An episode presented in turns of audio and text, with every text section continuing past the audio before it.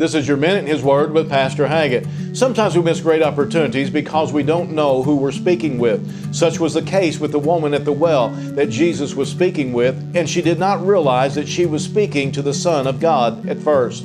The Bible says in John chapter 4, verse 10, Jesus answered and said unto her, If thou knewest the gift of God, and who it is that saith to thee, Give me to drink, thou wouldst have asked of him, and he would have given thee living water. This woman thought that she was just talking to another man at first. Yet today, many don't truly realize their need to call on Jesus Christ to be their Lord and Savior.